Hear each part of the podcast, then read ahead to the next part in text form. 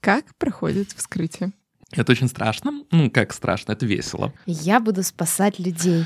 Патологоанатом умер, но все равно уехал на работу. Для меня это похоже на показательную порку. Мертвое не значит безопасно. Мозг после вскрытия кладут в брюшную полость. Как там красиво, а там у человека рак четвертой стадии. А, Как научиться? Есть два ответа на этот вопрос, быстро и медленно.